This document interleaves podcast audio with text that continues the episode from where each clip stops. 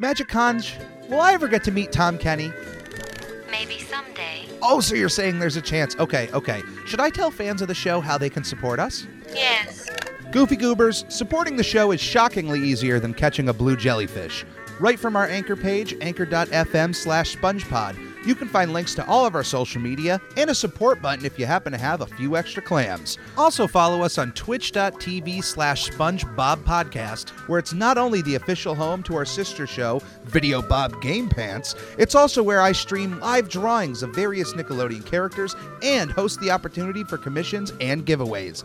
Lastly, the official merchandise store is now open at redbubble.com slash people slash spongepod, where various designs will be uploaded inspired by our show, including our official logo, which is now available on a multitude of products like t-shirts, stickers, duvet covers, and even a shower curtain.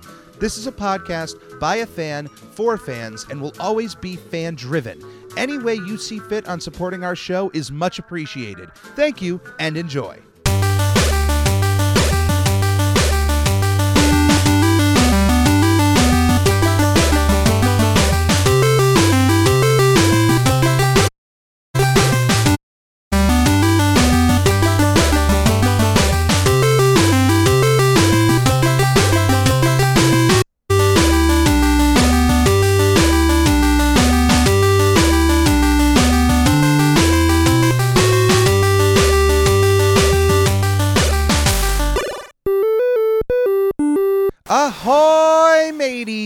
Welcome to another episode of I'm Ready, a SpongePod Squarecast. My name is Captain Eric, and we are continuing our sail through the second season of SpongeBob SquarePants. But as mentioned in the beginning of this entire show, uh, as we are going along in episode order, we're also going to be taking little sidetracks over to the video games as they were released.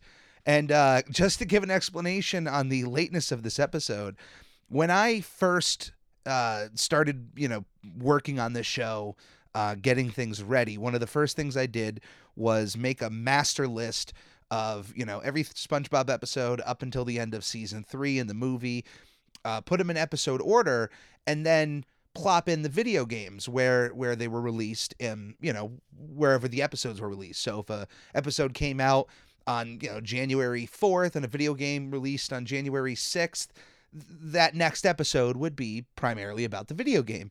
Um, so in my list, uh, I had uh, Legend of the Lost Spatula coming out after Grandma's Kisses, uh, or after uh, the other episode, and so I was doing all of this work on Grandma's Kisses, and for some reason I was uh, the release dates came across my eyes again and I realized I made a massive mistake. So uh, I had to quickly scrap everything I'd worked on, or at least just hold off. I didn't delete everything, um, but then immediately get to playing Legend of the Lost Spatula, which just with no preparation or, or readiness, I didn't even have any time to to properly promote that I was going to be live streaming it. But I did live stream uh, a bit of the game through Facebook, Twitch, um, and YouTube streaming will be coming at some point as well. Um, so, I so this episode is going to be about Legend of the Lost Spatula. Uh, but before we get to that, we're we're going to take a quick detour of our detour to look at this week in Nickelodeon history.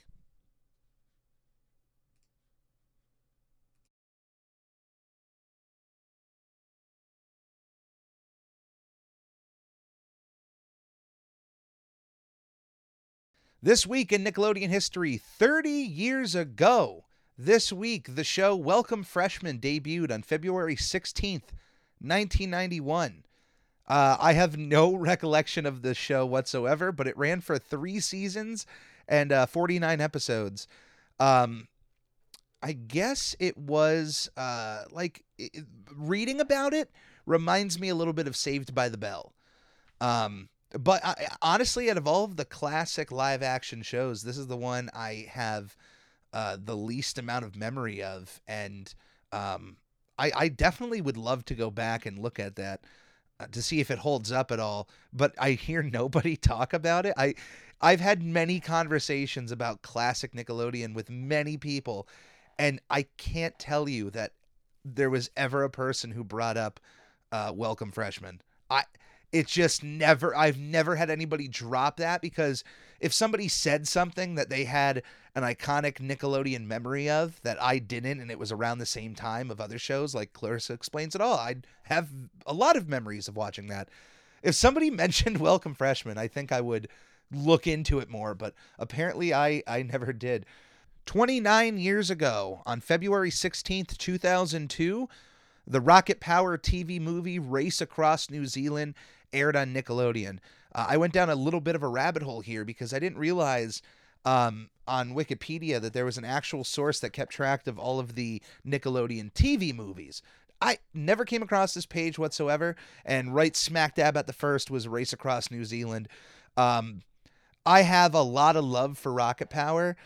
I have watched it since then, and in some ways, it does really hold up as a show, and in other ways, it doesn't hold up as a show. Otto Rocket, for example, uh, as a kid, everybody loves Otto Rocket. As an adult, Otto Rocket is one of the most annoying cartoon characters. It's crazy. Um, the characters that I were annoyed at as a kid are now tolerable. Uh, and it's just sometimes there are some early episodes where a lot of the focus was bullying on Sam um, and other characters just kind of took over. And I don't know. So uh, even though I've soured on Rocket Power a little bit, I still it still holds strong in my heart. And Race Across New Zealand is a great TV movie. It's it's full of action. It, you know, they try to add a little bit more drama uh, into this this big competition that the Rockets are a part of in Australia.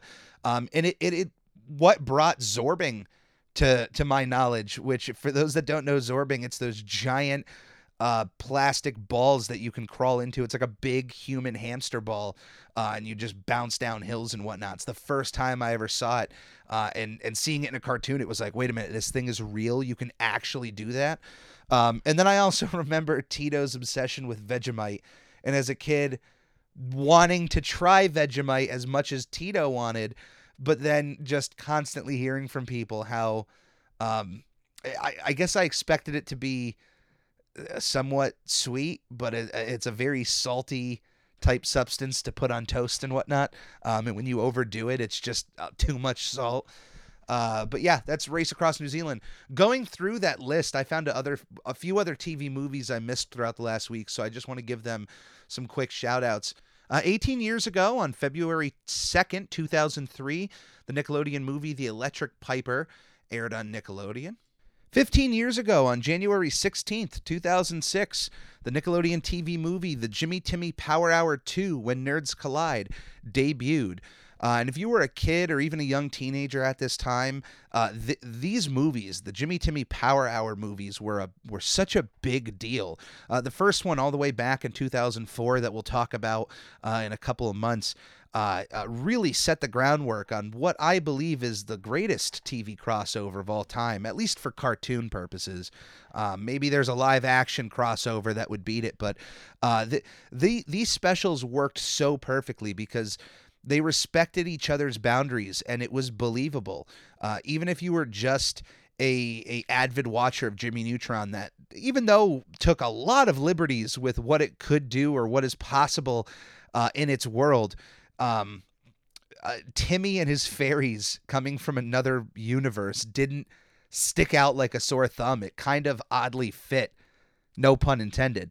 Uh, and the second one was was so much bigger. Uh, almost two years later for this second movie. I remember the first trailer debuting and just being super excited, especially because now we wouldn't get to, just to see Timmy and Jimmy in each other's worlds. We would get uh, Cosmo and Wanda in Jimmy's world and all of Jimmy's friends in the Fairly Odd Parents world. So it just fully expanded more characters going into each other's universes. Um, and it was a nice movie. I actually think I enjoy the second one more than the first, even though the first one is incredibly enjoyable. Uh, but this second one really knocked it out of the park uh, in terms of quality. Uh, and the third one, which we will eventually get to, I'll, I'll have more to say. Uh, but also, speaking of the Fairly Odd Parents, 13 years ago, on February 18th, 2008, was the debut of the TV movie Fairly Odd Baby which is a big deal because it, it was the first moment that the Fairly Odd Parents took a real pivot in change and quality and, and adding a big, char- big character there. Um, for those that don't know, in 2006, right after the Jimmy Timmy Power Hour 3, the Jerkinators debuted on television, it was kind of the word around animation forums that both Jimmy Neutron and Fairly Odd Parents were, were both canceled. Um, both shows had a few remaining episodes in their respective seasons. Uh, there was, I think, about three or four each um, that would air in the fall of 2006, and that that would be the end of both shows. Uh, and it was a it was a big deal at the time to read that because both of these shows were at real creative highs, in my opinion, and I think of opinion of most other people. Uh, so to hear Jimmy Neutron ending was a was a kind of letdown. Fairly Odd Parents we've had a bit longer on television, so I think that one was the one that you kind of could let go of and it would be okay. But Jimmy Neutron had so much more gas in the tank of that time um, but both got both did legitimately get canceled of the time, but but shortly soon after in 2007, uh, it was announced that Fairly Odd Parents would be coming back, uh, not only in a in a in a for more seasons, but in a big way would would have Cosmo and Wanda's very first child, the first uh, baby in the fairy world to be born in I don't know how many years, million or, or so on. Uh, and it was this big deal. It was viewed by 8.81 million viewers it was I think Nickelodeon's biggest TV movie or not not the biggest, maybe one of the biggest, but it was a big deal at the time. Uh, it debuted the character of Poof, who was uh, Cosmo and Wanda's child, and uh, even though most people will point to Poof as being the first big downgrade in quality of Fairly Odd Parents, I've I've said on this show before, uh, Poof really just didn't add anything to the show for me, but also take away from the show. I think it was just kind of a, a, light distraction in some episodes. Poof to me is harmless. It's kind of in the same way I view Dill and Rugrats. Uh, it's a character that um, doesn't add much, but really just doesn't take stuff away. The the worst that can happen is you get a distraction of an episode or, or two, but it doesn't take away from the core dynamic of the show. Um, but yeah, still though, 13 years. Poof is 13 years old. He is officially a teenager, even though in the show his age, like I've seen him grown up and fluctuate and all this jazz. 12 years ago, on February 16th, 2009, the TV movie Spectacular debuted on television. That's all I have to say about that. Never seen this movie, and by its poster, it kind of gives off a, like a step up type feel of like a TV teen movie. That's I, am probably dead on about that. But we spoke about the Fairly Odd Parents and how they got canceled in 2006 and brought back. Now let's talk about the the return of the world of Jimmy Neutron on February 15th, 2013. Uh, it was at eight years ago now. One of the worst Nicktoons ended its run. Thankfully, that is the Nicktoon of Planet Sheen, the spin-off of the Adventures of Jimmy Neutron, Boy, Boy Genius. Um, the the less said about Planet Sheen, the better. Um, I spoke very highly about Jimmy Neutron and how it had a lot of gas in the tank, and I and I do believe that. But this didn't use that gas. This took uh, very little of that gas and tried to put it into in a completely different gas tank. Uh, I, that analogy makes sense. Analogy analogy makes sense. Um, but Planet Sheen just from its announcement. Like the second you heard that Nickelodeon was was willing to dip back into the Jimmy Neutron pool, eh, why not just go with the whole show that already exists and people like and that was already pretty successful? Why take the most annoying character that we love in the context of the show and make him the star? Um, and still surround him with characters that are pretty much just like Jimmy and Carl. It's like, why why bother to do this? Uh, I, I feel like look, props do have to be given to Jeff Jeff Garcia who voices Sheen. Um, he does well with the character and and does subtly try to ground him a little bit as the main star. Um, so all props to him. Props to Rob Rob Paulsen who continues his Carl Wheezer voice uh, in oh what's the character's name? Uh, Doppy who was for all intent and purposes just an alien version of Carl. Uh, and then there's Mr. Nesmith, who is the kind of shoe in for Jimmy Neutron, but it's not voiced uh, by Debi Derryberry. So I I have I don't know. I I know I said the less about this the the better, but I have no idea. I have no idea why it exists. Uh, but yeah, it ended it ended after 26 episodes, 50 segments, and unfortunately, I don't know if Sheen was ever rescued, but with the continuing efforts to return to the world of Jimmy Neutron, I hope that episode 1 they just have a have a joke on on Sheen being back. Um, or maybe just right in the beginning of the show, his, a ship crash lands back on Earth, and they just kind of kick dirt over at what Planet Sheen did. I- am sure even Jeff Garcia would would agree with that. But uh, but yeah, Planet Sheen. Six years ago, on February 16th, the TV movie Splitting Atom debuted on Nickelodeon. Uh, once again, another TV movie I have not watched. Uh, it stars Jace Norman, who is best known as Henry Danger uh, of the show Henry Danger. I I know that's not his name. I know he's Kid Danger, but uh, as you can see, I didn't I didn't really watch that show. I, although I am a big fan of the toddler. I think he is a hilarious villain.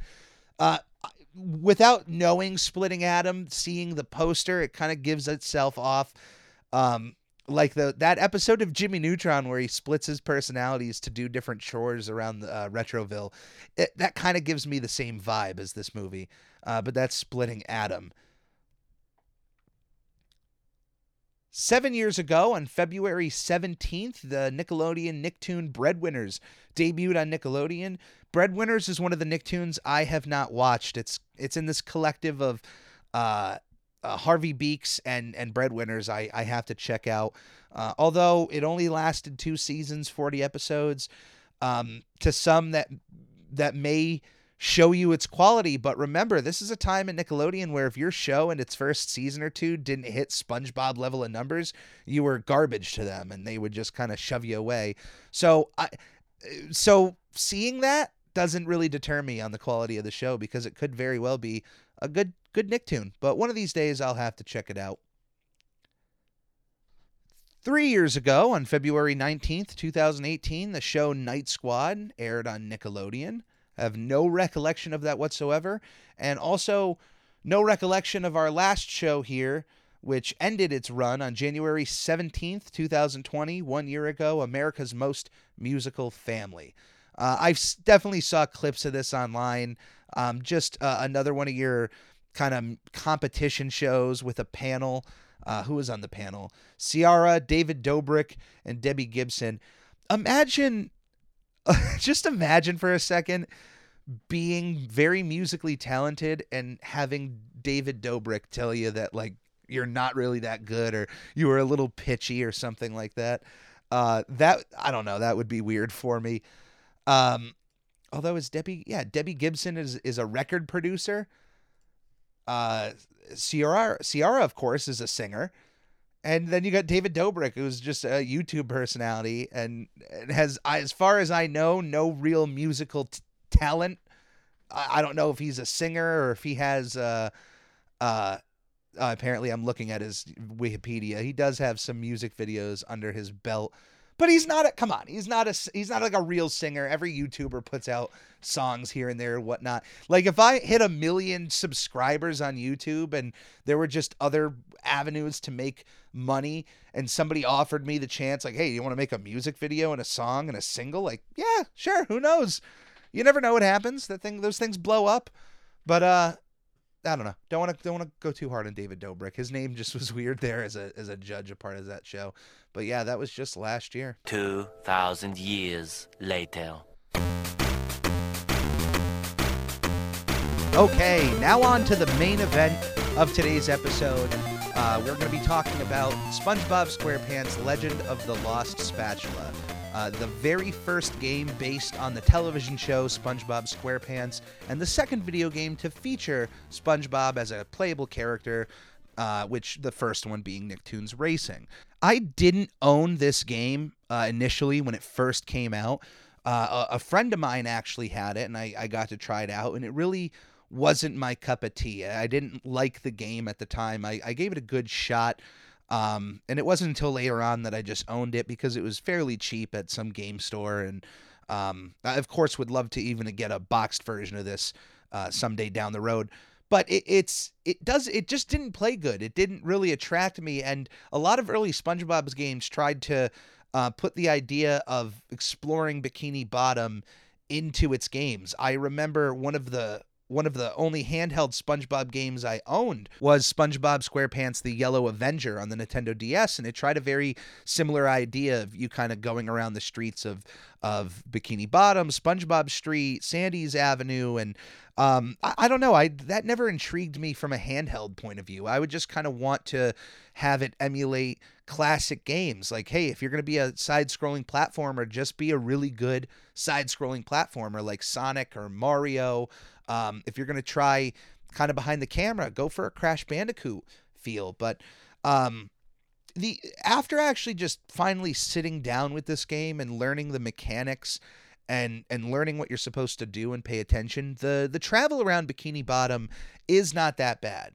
Uh, so let's let's start at the beginning. Uh, this game was released on March fifteenth, two thousand one. Uh, so really, uh, twenty years ago, this this game was released. This is actually pretty cool. The game was developed by Vicarious Visions, who, if you're a gamer of this day and age, might seem familiar. Uh, they're the ones behind uh, the Crash Bandicoot N. Sane trilogy and the Tony Hawk's Pro Skater 1 and 2 remake. They're also behind Diablo 2 Resurrected, which they're, they're knocking it out of the park with these uh, with these remakes of classic games. Um, because before that, they were kind of locked making Skylanders for a few years. They were behind versions of Guitar Hero, um, working under Activision. They were behind uh, a lot of the handheld Tony Hawk games, which were really cool because it comes full circle and you go from porting Tony Hawk to Game Boy and Game Boy Advance to to then remaking Tony Hawk for the big consoles. Uh, but they, yeah, they have a big history uh, initially in the handheld market, making a lot of licensed handheld games. Looking at some of their earlier work, uh, they uh, had the Game Boy version of Vigilante 8 and also the Game Boy Color N64 and PlayStation game Polaris SnoCross.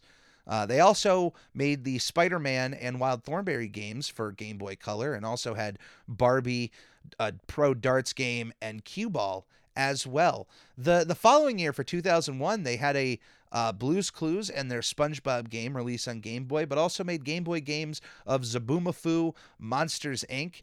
They were also behind the PlayStation game Spider Man 2 Enter Electro, and then it just goes on of all, every Tony Hawk game on the Game Boy Advanced. Uh, they were behind the Revenge of the Flying Dutchman, which we'll eventually get to, the Game Boy Advanced version. Uh, they didn't really step into the GameCube and, and Xbox. PlayStation 2 games. They did for Star Wars Jedi Knight 2, Jedi Outcast, and then kind of you look and it's just all of this dump of Game Boy games. Uh, Crash Bandicoot 2, X2, Finding Nemo, Jet Set Radio, Disney's Extreme Skate Adventure, uh, Battle for Bikini Bottom. So they, they have a lot of history here in these handheld SpongeBob games. So, um, but here we are at the first one SpongeBob SquarePants Legend of the Lost Spatula. So, first off, the one thing I really want to be positive about this game is is its presentation and its design. I think yes, gameplay is a very important part of what makes a video game, but um, I, I a lot of a lot of accolade of this game has to go to the design of it, to the to the proper use of the SpongeBob license and the references they did in this game. They they the effort they put into SpongeBob's idle animations, um, to the look of most of the characters. Some don't come off that well in Game Boy time, but it, is a handheld Game Boy Color game. There's only so much you can do with with basically eight bit. Um, Mer, you know, they they have Mermaid Man in this game. They have a bunch of, of noticeable characters like Pearl that you can just talk to on your adventure. Um, and they did a wonderful job of encapsulating Bikini Bottom, and all of the levels you go to look like they belong with SpongeBob, or at least 90% of them. There's some of it that uh, there was like a cave area that I was in that looked like it was just made of cocoa, uh, cocoa crispies. Um, it was probably the only part that I would say that didn't really look like a SpongeBob thing, but um, it really is only like five or ten percent of even that level, so it's not that much.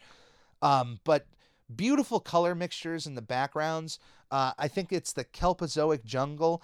Um, they use this when you get up closer to to uh, uh, the top of the screen, you get more kind of a lighting effect of of the water, and there's this beautiful mix of purple and blue that that made it look like it was a sunset. It was just I don't know. I really enjoyed myself uh, going through this game, going through its levels. Uh, so let's start with the plot here. Uh, the plot is that SpongeBob comes across this. Um, he's out jellyfishing and he comes across this statue of this fry cook on this oven and he goes and talks to Mr. Krabs and Mr. Krabs basically talks about how it's a way to get the golden spatula uh, and that getting you know you have to find four uh, keys that are basically oven knobs to put in the oven and and it opens up uh, to the to the world of the Flying Dutchman and also a way to get the golden spatula. Um, and uh, Mr. Krabs basically tells SpongeBob, "You gotta go. You gotta go and find these knobs. You gotta. You gotta get to that golden spatula because it'll make me rich. Uh, hold on, it'll make you the greatest fry cook ever." So SpongeBob embarks on his journey. Uh, in this, there are four levels to get the uh, four various oven knobs.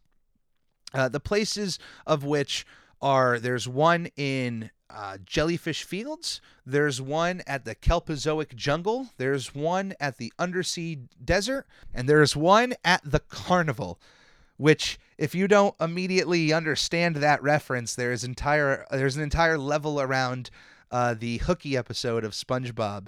Uh, of what Patrick calls the carnival is literally a level full of hooks trying to hook you and bring you up to the surface. Uh, and they actually implement uh, a platform. You, oh, there's a lot of platforming elements in the carnival of jumping from lure to lure.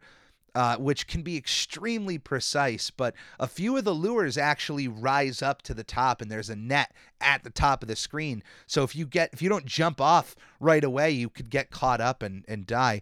Uh, there are no lives in this game. Um, they just have little various kind of micro checkpoints. Um, not you know like if you happen to use a, you know they have various warp doors in a level. If you happen to use a warp door um, the door you come out of uh, is used as a checkpoint. So if you die you'll kind of go back to that moment which is really nice because this game is hard.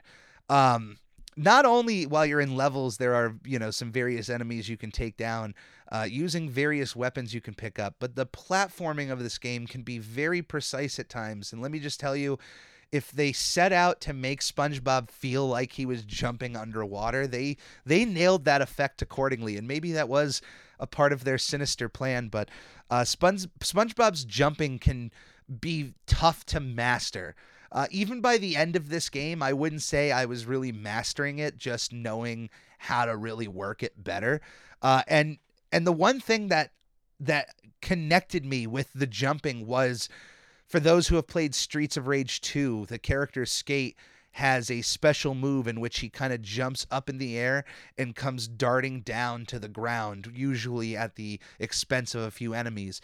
And I kind of was getting that feeling in which I the way I would jump and knowing where he would land, I had skate in my mind the entire time. And it did help out once I was able to kind of get that in my head of of that movement style.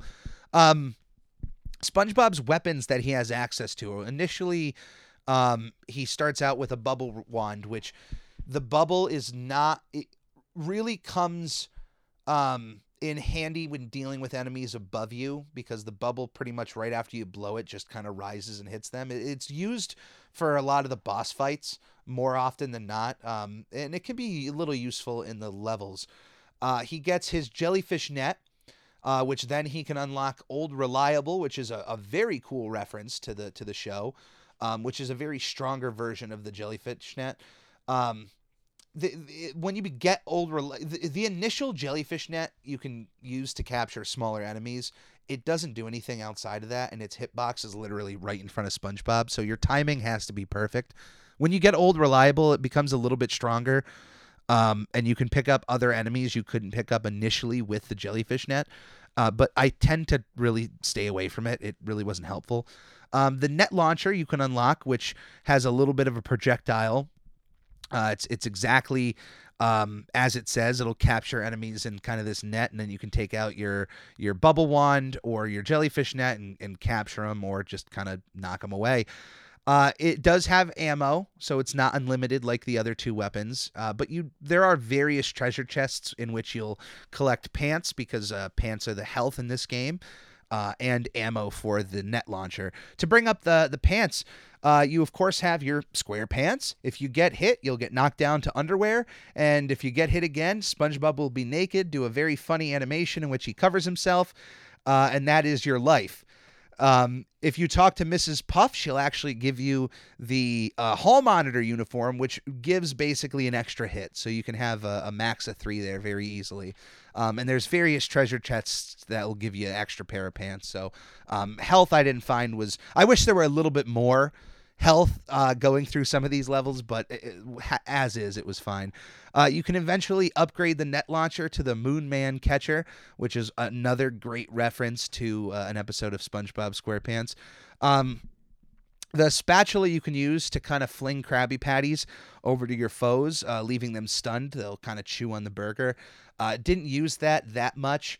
Um, but you can also upgrade it to the hydrodynamic spatula, which is a stronger version. You can upgrade all of your weapons except for the bubble wand. Um, the glasses, the spring shoes, and the power ring.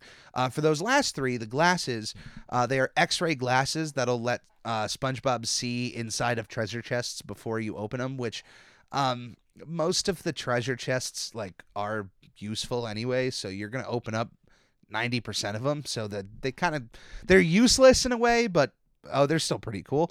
Uh, the spring shoes uh, pretty obvious. It'll let spongebob uh, jump higher with the shoes. And the power ring that he can get from mermaid man uh, grants spongebob infinite health points and improved running and jumping power. It is the the ultimate weapon of the game.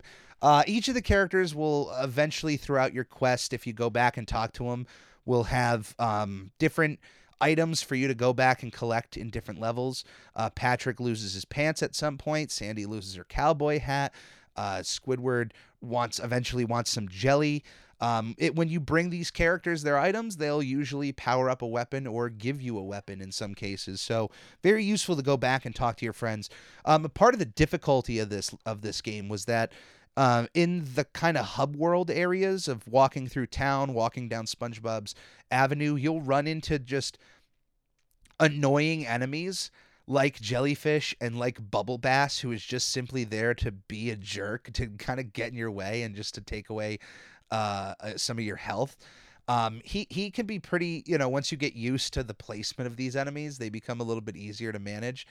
Um, which uh, I, I did it. I was able to get through it um, so you do fight a few bosses, which give you the uh, the oven knobs and whatnot. Um, of course, in Jellyfish Fields, you end up fighting a, a big jellyfish. It's not outright the king jellyfish; that he doesn't have a crown or anything. Um, the uh, they just listed as mother jellyfish. Uh, the the the second boss I fought, who is the jungle fish, he is uh, at the end of the Kelpozoic jungle. I loved this boss because at the time the three we- the three weapons I had, the bubble wand, uh, the net, and the uh, the net launcher, all three weapons were used in this in this boss battle. It was insane. Uh, he would there you were basically fighting him in front of this house or this hut, and he would jump up on the roof and aim down these projectiles at you. So if you were able to hit him with the bubble knock him to the ground, then hit him with the net launcher, which would trap him, and then you would hit him with the net. And it was just this this triple combo that knocked him out. I was super impressed by that. Um, I got killed a few times by him, but by the end, when I realized what I had to do, it was actually pretty pretty innovative. I, I was very happy about that, and especially how much I kind of enjoyed going through the jungle. Um, it was probably my favorite level in the game. Uh, then you fight the uh, the cowboy fish in the undersea desert, and then uh, the last character is the Flying Dutchman. He is the the kind of ultimate bad guy in the game, um, which is reasonable because if you were watching SpongeBob, your your choice of enemies were Plankton or the Flying Dutchman, and um, for both of these big SpongeBob games, his first handheld and then his first console both kind of go the Flying Dutchman route, which is kind of interesting because Plankton is in this game. Uh, the, as mentioned before, the, the, oh, there's a lot of characters in this game that you can talk to. Um, most of the main characters you're thinking about are in here, including Larry the Lobster and Plankton. Um, of course, the the Flying Dutchman uh, we've already mentioned is the main bad guy. Uh, Mermaid Man I've already mentioned. The presentation of Bikini Bottom is just that enjoyable. They did a wonderful job of encapsulating all of the different locations. Uh, Mr. Krabs' house, the Chum Bucket, the Krusty Krab, uh, Muscle Beach. They they clearly. Uh, I can't tell you if the people making this game really wanted to make, uh, really wanted to enjoy making a SpongeBob SquarePants game, but they clearly had a fun time of putting in a bunch of Easter eggs and, and different fun moments from the show. Uh, when you talk to Scooter in in Muscle Beach on the on Goo Lagoon, SpongeBob rips his pants and makes a joke about it. It's super charming in that way. I, I remember distinctly kind of just laughing at that moment that it happened. Uh, various characters quote the show directly. Mrs. Puff uh, quotes the show. Mermaid Man quotes quotes the show and brings up little references. Th- those are very enjoyable moments in the game as a SpongeBob fan. But the the gameplay itself, um, the it's the high highs and the low lows. There's there's some good solid moments with the weapons, even though they're kind of mostly underutilized throughout the the platforming but they became really enjoyable like during the boss battles and kind of made you understand their their mechanics a little bit more uh, for for an initial outing for the first SpongeBob game, I think this is fine. Uh, IGN rated this game initially a six out of ten, and I think that is really fair. I think that is a fair score because it, it is that middle of the road. Like ah, they they needed to tweak the gameplay a little bit, but everything around the gameplay really hits hits well they could have just made a very generic platformer with generic sea life and and um, you can tell when a licensed game is made by people who don't really give uh give a care got to keep it PG here, family friendly, but you can tell when when somebody just doesn't care about the work they're making. And I think Vicarious Visions and the team they had making this game, I think they definitely cared about SpongeBob, but th- that gameplay, the jumping, um, the the weapons and how they work could have just been tweaked ever so slightly, and then I think we would have a really solid platformer here. Uh, GameSpot is not as nice with this game. Uh, they rated it a 3.8 out of 10, which uh, they were negative about its simplified gameplay and lack of variety. Um, I would say throughout my time, you you are primarily when you're at a new level, you're going to be doing the same things. You're jumping on the same platforms, kind of dealing with different variations of the same enemies, um, and and getting to an end goal. But those boss battles, um, really helped keep things a little bit fresh and and found ways for you to you properly use your your your weapons. Um, and it's fine. It's a Game Boy Color game. There's there's not much that you can judge because I think there is a lot of quality here, but yeah, it is a bit re- on the repetitive side.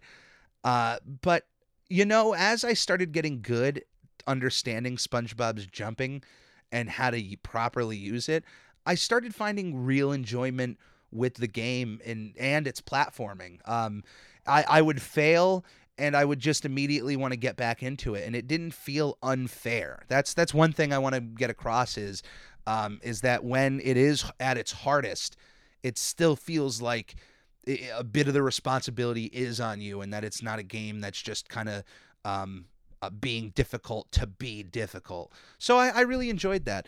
But all in all, if I have to give this a score, I think IGN's score of six out of ten is is very solid for this game. Um, I, I feel giving it a 7 out of 10 would just be giving it a little bit too much because I don't think it's as good for a 7, but I think I could make the argument for a 6. Uh, if you went with a 4 or 5, I, I don't think I would argue with you that much, but a 3.8, I, I would I would argue that that it's not as low as a 3.8. I, I've played 3.8 level games, and this is not one that I would say because by the end of it, by the finish, um, I I enjoyed my time. Like I found very positive things to say about it. Um, footage of my uh, of part of my playthrough, like I said, is available on our Facebook page, so you can head there because I streamed a part of it for a Facebook Live audience. I think my first good solid 30 minutes of the play is available there. Um, I will be uploading a uh, a full run through with commentary of the game uh, on both YouTube and Facebook at some point when I can get uh, to sit down and play it again, just one straight playthrough. Because I'll be honest, the first playthrough I did take a I did take a break. I got kind of halfway through the game and I said, all right, I got to tap out. Um, but I went back into it and, and played it. So uh, I'll have a full walkthrough, full playthrough of the game up at some point. Um, but uh, we're get ready because there's going to be more of these coming up because very soon we're starting to get the real the real merchandising of this show and and more video games just keep pouring out. Um, I will, especially after this snafu, going to double check and go through all the release dates. Um, and then I should have a schedule available of all of the times I will be streaming for those various episodes. Uh, so thank you for joining me on another episode of Video Bob Game Pants. Uh, and I'm ready, a SpongePod Squarecast. It is so enjoyable to make this show for all of you, and I hope you enjoy it too. If you have any questions, comments, concerns, anything you want me to read out on the show, you can get to me at snailmail at ufonyx.com, U F O N Y X com. Send me whatever you'd like there, and I will read it out on the air here. So, everybody stay safe, enjoy your week, and we'll see you next time.